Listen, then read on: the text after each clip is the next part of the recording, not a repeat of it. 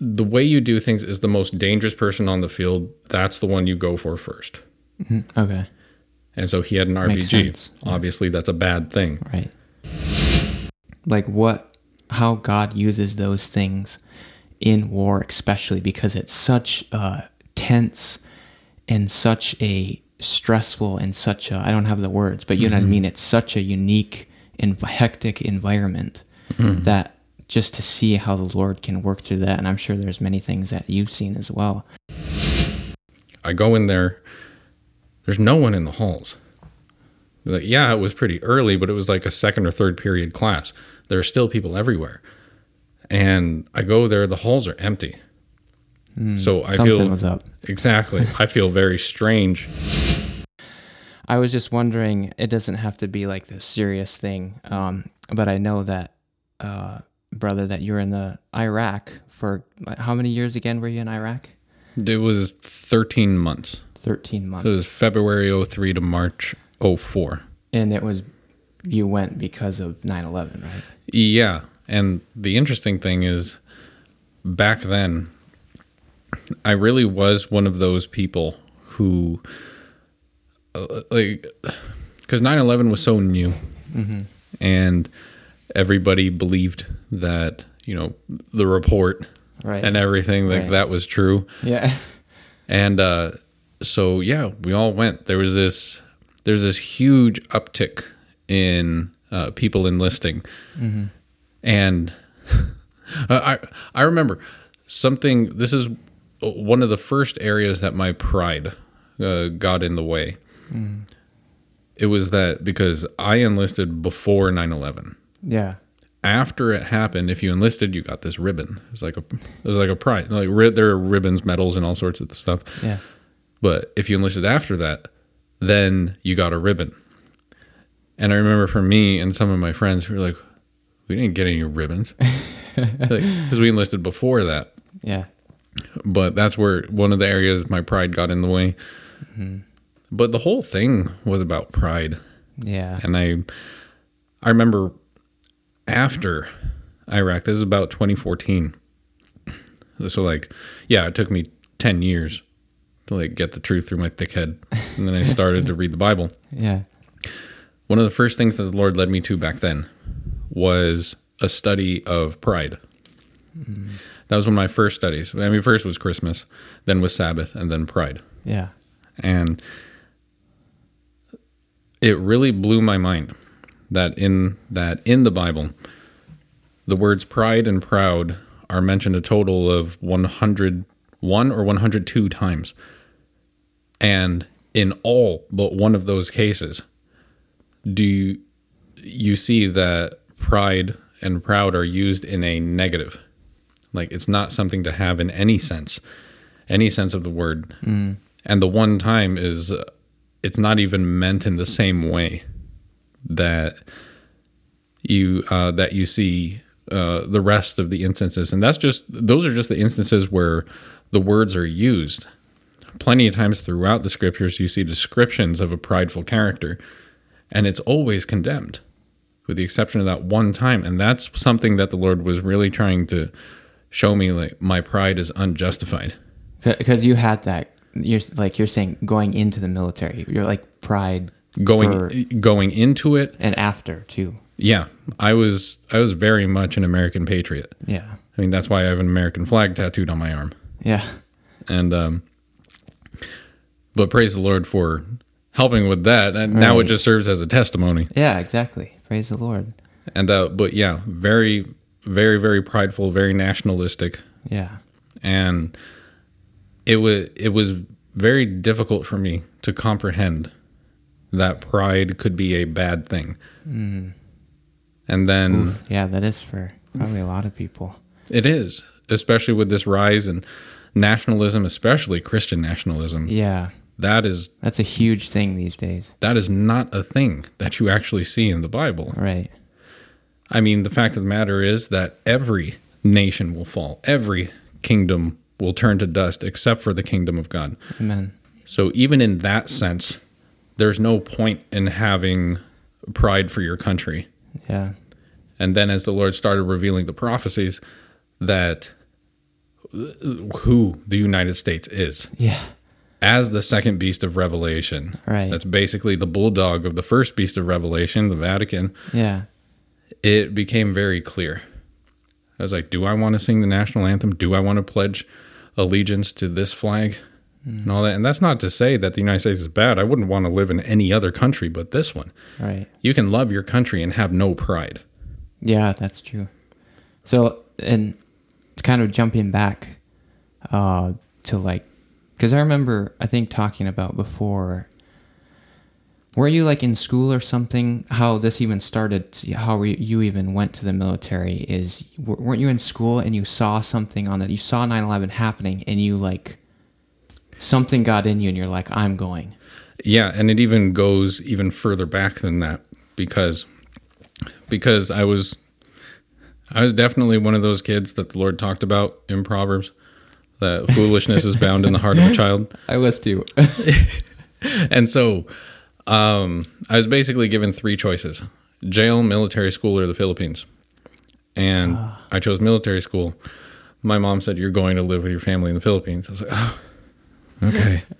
I go to the Philippines, and for the first time in my life, except for the first time where I was really comprehending things, because I had gone to Mexico a few times for uh, with my stepdad to see his family and stuff. So like dirt roads and stuff like that. And I never really thought anything of it. But when I went to live in the Philippines and I saw the pitiful state that people live in, mm-hmm. I saw true homelessness. I saw true poverty. And I saw how difficult it was for people to even survive, let alone thrive. And I saw the danger in, uh, because where I lived was basically Metro Manila and going, yeah, it basically was Manila. And Manila is an extremely dangerous place. I say all the time that Manila is the second most dangerous place I've ever lived. The first most dangerous is Iraq. Yeah. Hmm. But after seeing all that, because I went to high school for a year there. I was in the Philippines for fifteen months. Then I come home. And living in the United States is the complete opposite. Opportunity is given everywhere. You just have to reach out. Mm-hmm. We as Americans have everything handed to us. And it's really about slapping away the hand that destroys people's opportunities. And so I got to a place where I've seen what poverty actually looks like. And I don't even mean United States poverty. We have some of the most overweight um, yeah. homeless people on earth, which shows that they're still eating. But in the Philippines, it was very different. This was true poverty, where people were emaciated and not just dirty. They had nothing to live in. And so I get to I get back home and I start seeing how incredibly blessed we are. My mindset at the time was not attributing these blessings to God, but it was in, it was, my country has given me this much, what can I give back? Oh, Mind yeah. you, I'm like... I get that, yeah. I'm like fifteen, sixteen at the time. Never had national pride before this point. But it was uh, comparing and contrasting the Philippines to the United States. I was like, I want to give back. Mm. My country's given me this much, what can I do for my country? So I'm seventeen. I, I actually started talking to a recruiter when I was sixteen. He was like, the earliest you can the earliest you can enlist is seventeen, but you need parental consent. I'm like, you need my mom to let me right, go? Right. And he was like, yeah, if that's what you want to do. And so I wanted to enlist, sign the contracts uh, on my birthday. And it ended up being March twenty-sixth or twenty-seventh when I actually signed, so a few days after. So I enlisted at seventeen. And but I went in as a mechanic. The the United States and the world was at relative peace at that time. And so this is getting to to your question, but this is just set up. Oh yeah. I enlist uh, March like March twenty-seventh, two thousand one. And Uh, that was my junior year in high school. And so I did this thing called a split-op program. So the split-op program is where you go to basic training, you come back, finish high school, then you go back for your advanced school. So I go in as a mechanic because I figure, eh, I want a job when I get out. And so I come home, and after basic training, I come home. This is um, June, around um, August, I think. Around August, I get back from basic training and go to school. And one day, I, I had this. I had this routine. I would drive to McDonald's or something, go get breakfast, or go to the cafeteria, go get a bagel or a, a muffin or something.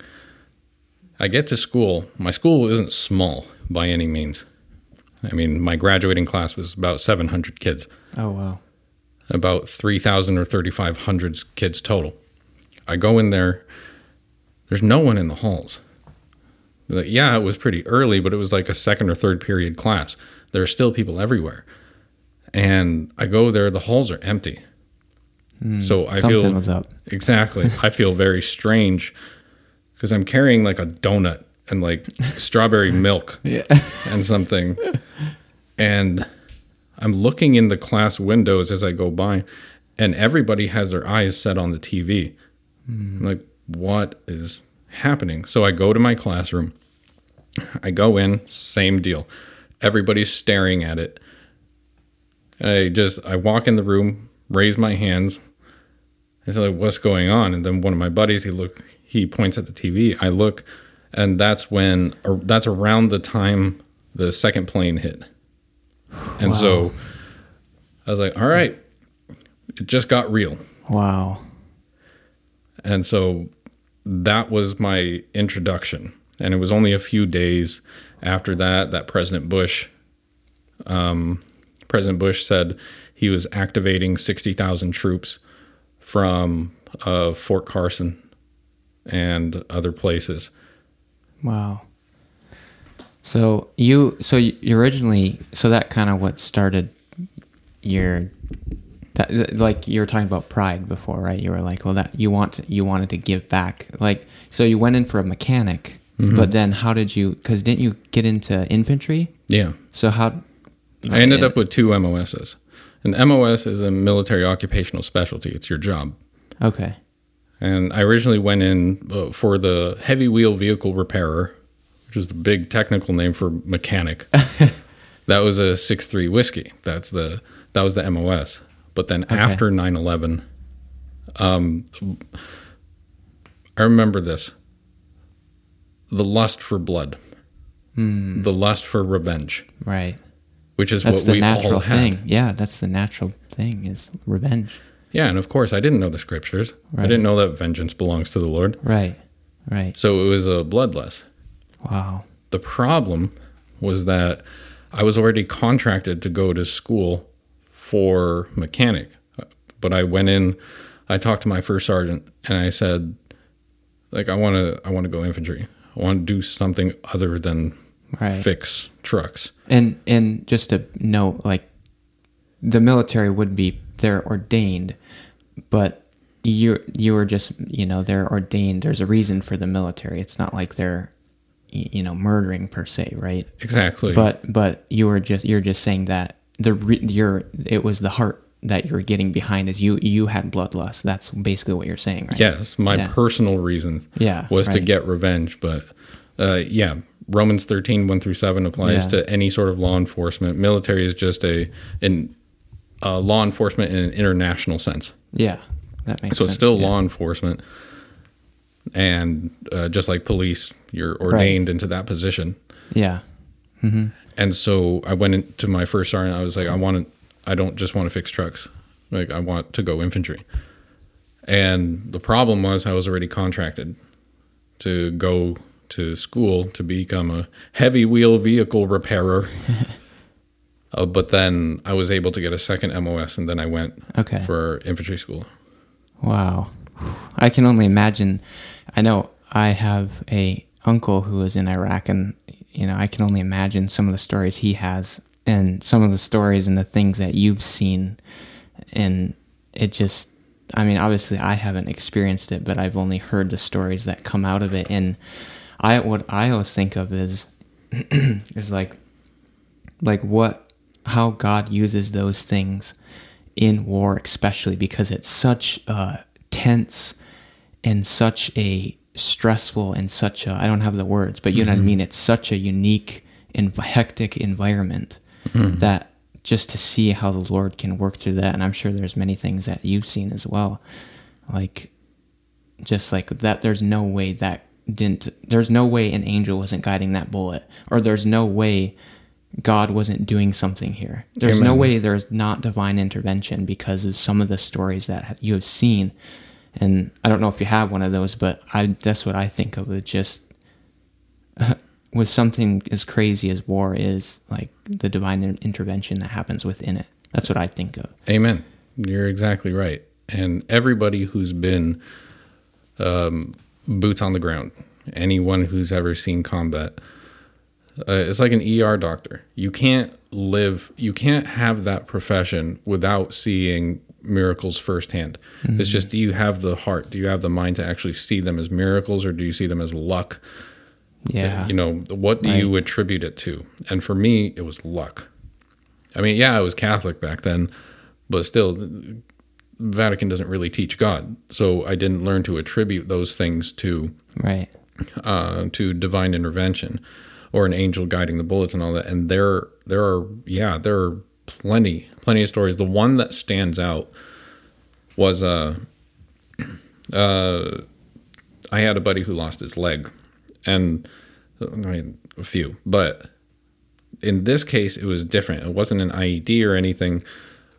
We were going on convoy. Now, I'm going to use terms here that uh, I'll try to describe it, mm-hmm. but I was a fifty cal gunner in the ring turret in a deuce and a half.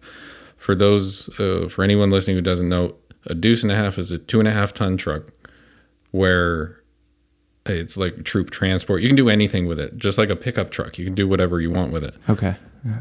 And in the roof of the cab, you can put a ring turret and set up any mounted weapon system. And on this day, it was a fifty cal. And it, like I said, it's a ring turret. You can swing it all around. It rotates mm-hmm. around this ring, or you can lock it in place. And so we were on this convoy. One of my, uh, by the way, side note, we had next to no armor back then. Most of the things you see of the war today, guys have like great armor. Um, we had soft-skinned vehicles oh, uh-oh. and makeshift armor. Like, it was a really hastily prepared war. Mm. And so we had soft-skinned Humvees, soft-skinned trucks, and all that. And so what we had to do out of necessity was fill sandbags and line the bed of the deuce uh, with those sandbags in case there was a blast that came from underneath. And so my buddy is sitting on sandbags, and he has a pile of sandbags behind him. So he's sitting, he's sitting there, and he has his feet on the tailgate. This is how he always set up. He would put his feet on the tailgate, and he had what's called an M two forty-nine saw. It's a squad automatic weapon. It's a, he's, he's basically the machine gunner. Mm-hmm. Like, if you're walking around or something, he's the guy with the machine gun. Okay. And he would set, uh, he would set, uh, the barrel on top of the tailgate, and his feet are on it. It was just a really comfortable position. Yeah. And then we got ambushed. And the reason this day stands out is because, like, I could see the, the Iraqi with the R P G. I could see him, so I uh, I had to unlock the turret and start swinging. I was like, I need to get him, because th- the way you do things is the most dangerous person on the field. That's the one you go for first. Mm-hmm. Okay. And so he had an R P G. Obviously, that's a bad thing. Right. And so I remember I start swinging, and just as I'm getting to him, the R P G launches. Oh. And so that hits the tailgate, and it just, when everything was settled from that, I could see he was missing his leg. He's in shock. He has no idea what's going on. Yeah. But here's the miracle.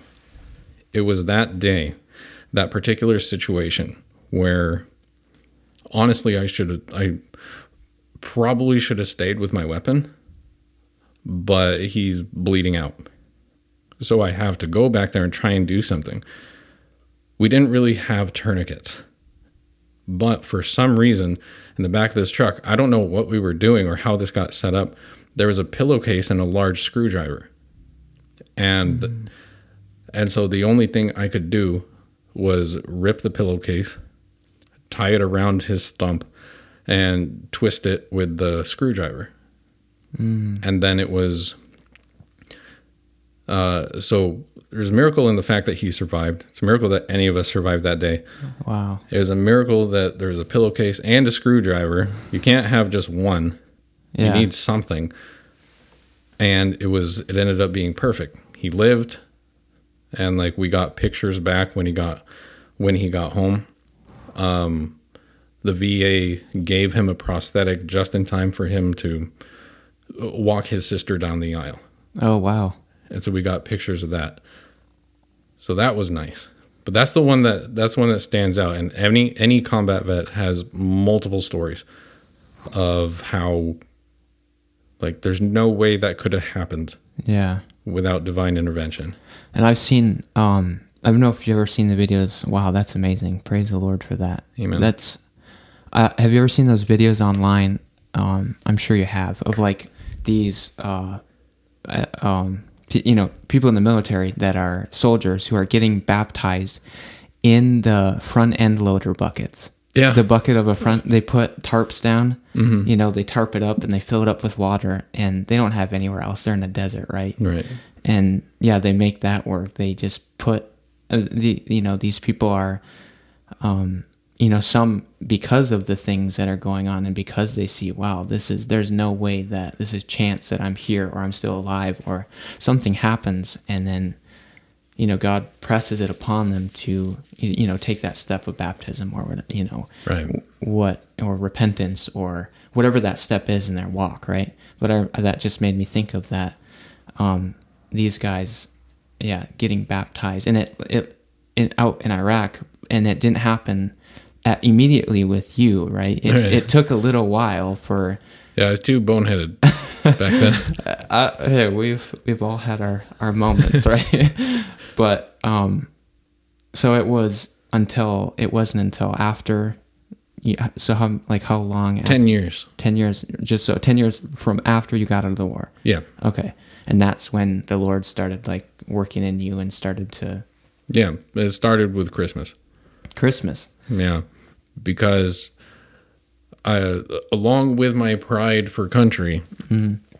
I had the same sort of pride that other people have for Christmas. This was around mm-hmm. the time, twenty thirteen, twenty fourteen, when it really, really was becoming a thing of happy holidays. Uh, and, of course, I was of the frame of mind, like, just say Merry Christmas. It's right. not going to hurt you. Right. It's not going to do anything. Like, just say it. And they were like, just say Happy Holidays. And I would see signs, especially in schools, they would put Happy Holidays. That would bug me, too. Yeah. Like, why not just... You're exactly. taking the Christ out of Christmas. And, yeah, I was, like, two seconds away from getting that bumper sticker. And yeah. Like, put Christ back in Christmas. Uh-huh. But then I kept hearing arguments. Like, because I was proclaiming something like, just say Merry Christmas. And yeah. they'd say, well, Christ isn't in Christmas. And of course, my rage right. started to build. But I praise the Lord because he still worked in my mind, like, could they be right? Mm-hmm. And I was like, you know what? Instead of me just saying Merry, instead of just me telling people that Merry, saying Merry Christmas is fine, let me actually look into it. Came across one video in particular breaking it down, and he was putting Bible verses in there mm-hmm. and really just laying it out. He laid out the Christmas tree, the the ornaments. He didn't say anything about the phrase Merry Christmas. I only learned that a bit later.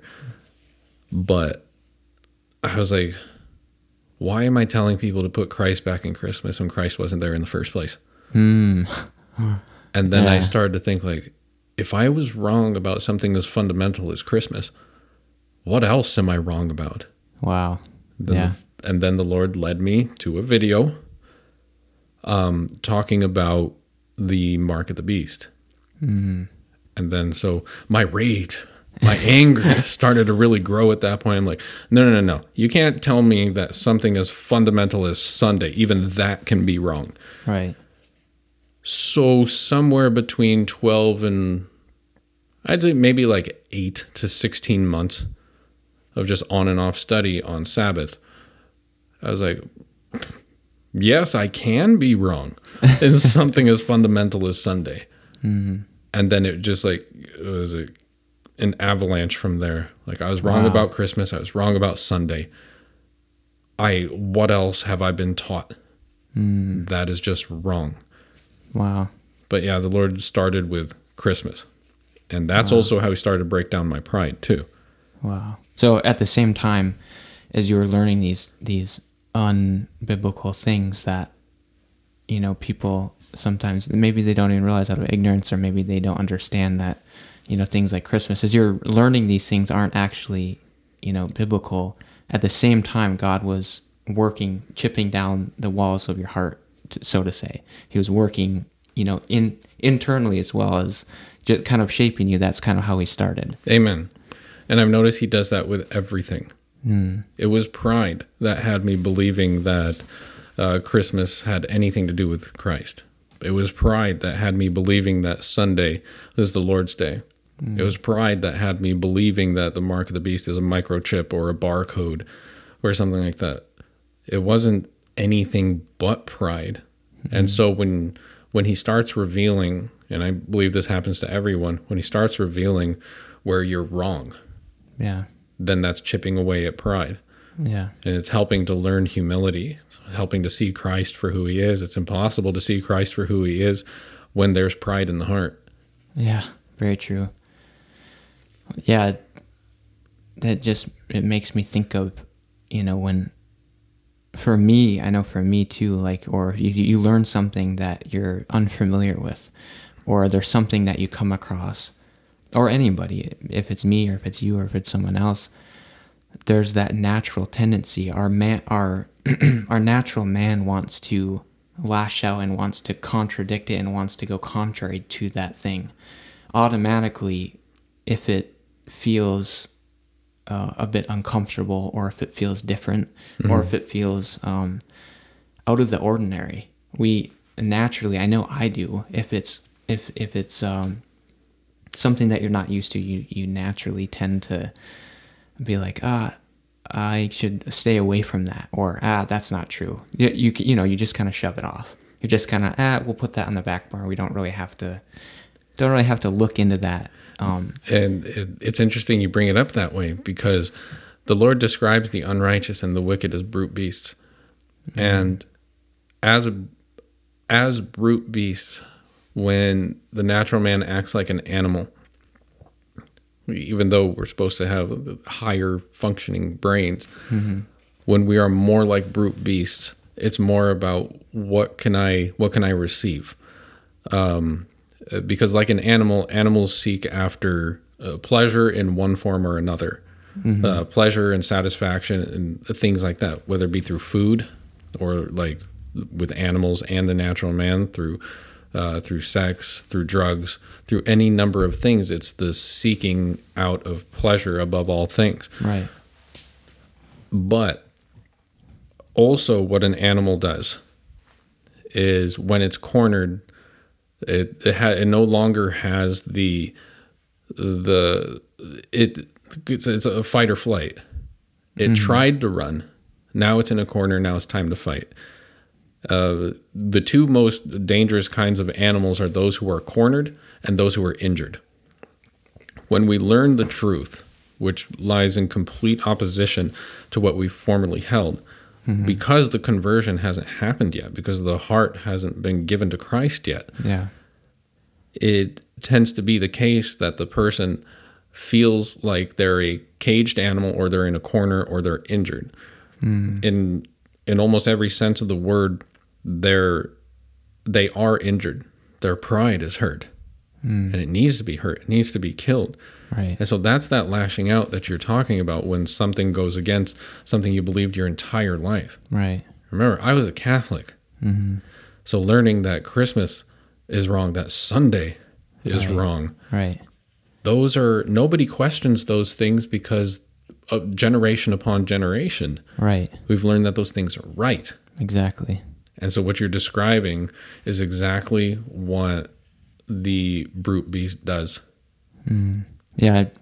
This sounds very familiar to what, you know, the, to what I've known. I grew up, and I shared on an earlier episode of the podcast that um, I grew up in an apostolic Lutheran church, and it was the same way. Like, it was, you know, parents just passed down those traditions, and you don't you don't think about anything else because that's what you know, and it's excuse me that's what you know, and it's comfortable and it's familiar, and there's no you're you're just like you're basically it, it I don't know if this is too harsh, but you're existing and you're happy where you are, and you don't want to change that that uh, trajectory of where you're going. Mm-hmm. Because you have this community and you have this fellowship and you have this these friends and you have all this. But it's amazing to me what stands out as like when God gets a hold of someone's heart, mm-hmm. it doesn't matter what's in the way. Amen. It doesn't matter if it's family, if it's tradition, if it's priests or ministers or pastors or uh, it, it doesn't matter what it is. Like, God gets a hold of somebody's heart and he just breaks through it all. He just sets that person on a like on a focus on Jesus, and it just nothing else matters. Amen. Like, it, you know, other things matter, you know what I mean, but like Christ is the focal of everything, and nothing can stop that child of God from s- seeing the truth and reading the scriptures and and praying and seeking the Lord. It's just amazing how he does that. Like, he just gets a hold of your heart. You know what I'm saying? Yeah, we we can we have we can bear witness, both of us, to that God can do that. And if he can do that for us, he can do that for anyone.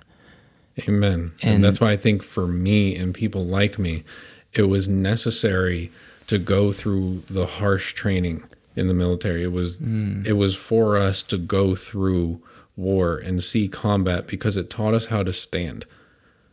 Now, not everyone needs that. However, there are quite a few people who deny God simply because they have a very westernized life where everything has been handed to them. They don't mm-hmm. want to break away from that. They haven't had any real or serious challenges in life. They've had challenges, but they, they've led this comfortable and pampered existence, and they don't know what it means to have their... to have their convictions challenged in a way where they have to stand and prove themselves. Mm. But in the military, regardless of regardless of branch, that's what you have to do. You have to learn what it is to take orders, which takes away from your pride. Mm-hmm. You have to learn to perform the mission and get it done. No matter how you feel, no matter how hurt you are, tired, thirsty, hungry, mission first.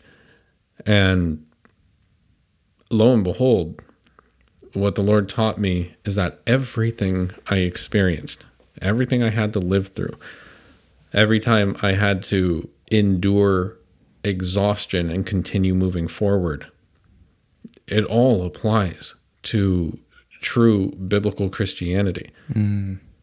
You know, you have to learn how to take orders. The Lord right. Jesus is our commander. Right. I mean, he, th- there's there's a reason he's called the Lord of Hosts, mm-hmm. with host meaning like the angelic army, the armies of heaven. Mm-hmm. He is the commander. And we have to learn, every Christian has to learn what it means to stand firm in what's true, regardless of what's going on around you. Especially in this, our day. Amen. Mm-hmm. When, you know, the...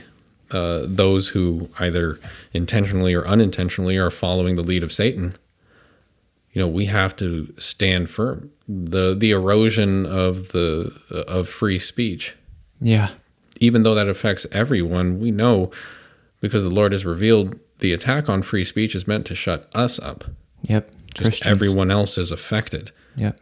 So to stand firm in this day and age with real courage and real strength, that is learned in in the military, but overall, whether somebody served or not, that strength and courage comes from the strength and courage of Jesus, who Amen. Stood firm in everything. Amen. regardless of what, uh, regardless of what was, regardless of what he was tempted with, mm. uh, regardless of what people were saying. I mean, you see that. This is why I love saying this, because one of the things that's being said today is what a man is. You have like all these explanations for what an alpha male is, what a sigma male is, yeah. and what a beta male is, when the truth so often lies in the middle. And when you see, because there is no standard in society of what a man should be, mm. just like with anything where there is, where Christ is not the standard, people just come up with their own stuff. Right. But to see Jesus as the epitome and the very example of what a man should be lets you know that having, like, meekness is not weakness, that's strength. Mm-hmm. To be meek and humble is very much the opposite of what this world teaches. People will stand firm in their convictions in society regardless of how obviously wrong they are, because mm. the pride hasn't been killed. Yeah. And so having Jesus as the standard really taught me what it means, what it means to be a man, whether other people see it that way or not. Violence is one of those examples. Yeah. It makes me, excuse me, it makes me think of uh, that, that verse in Proverbs that says, only by pride cometh contention. Amen. And when there is that pride there, it's, there's always that battle. There's always something arising. Like, I, I, I shouldn't even say any words because the scripture just says it beautifully. Only by pride cometh contention. Mm-hmm. If you think about that, if you really think about it, it is so true. Like, that's only where contention comes from. If they don't agree with something or something's off, or something doesn't line up with what they think, it's pride that's the issue. That's the root, you know, that's the root cause of it all. Most, most of the time, that's it. Amen. Even if you look at Satan's first sin. Yeah, yeah, good yeah. point. Yep. It was straight from a, uh, a heart of pride. Mm-hmm. And then from there it grows, it it's cultivated by Pastor, other things. Yeah. His own beauty, which is described to be second only to the beauty of God. Mm. I mean, he even got lost in his own vanity. So what do you see in social media? Yeah. You see people showing off their bodies. Yeah, that's a huge thing. And then you compare yourself. Mm-hmm. You compare yourself, you got these supermodels, and you got, even with, even, and you, you don't even realize it, you're comparing yourself regardless if they're even showing their body or not. Mm. You see people posting their highlights, or you see people posting their things in life. You com- you tend to compare yourself even when you don't think you are. Mm. And I've noticed that even for the times that I have, you know, like I've been, you know, what, scrolling on social media or whatever, after you're done, you feel kind of like icky. Mm-hmm. You feel kind of like, ugh. Well, you know, in, in, in, you know, social media could be, is a beautiful platform to share the truth of God's word. And it is, and we should use that. But most often it's not used in that way. And you just kind of feel icky, you know? Yeah. It's a tool. And it's yeah. for us to choose how to use it. Amen. Exactly. And so, yeah, that's why on T V, this is why T V can be such an awful thing. I used to watch, I was obsessed with cars. And I figured I'm just learning something. I'm seeing beautiful pieces of art and all this. I used to watch houses and all that. Like, oh, that's just a beautiful house. I knew what was up. Like, I envied. Mm. Uh, I I had a heart of envy. I wanted those cars. I wanted those houses. I wanted those lifestyles, yeah. and all that. Only to learn later on that that sort of envy is commandment number ten. Mm. Like, wanting that other person's body, yeah. wanting that, uh, house. wanting yeah, that house, that car, that money, that lifestyle. Oof. All of that falls under commandment number ten.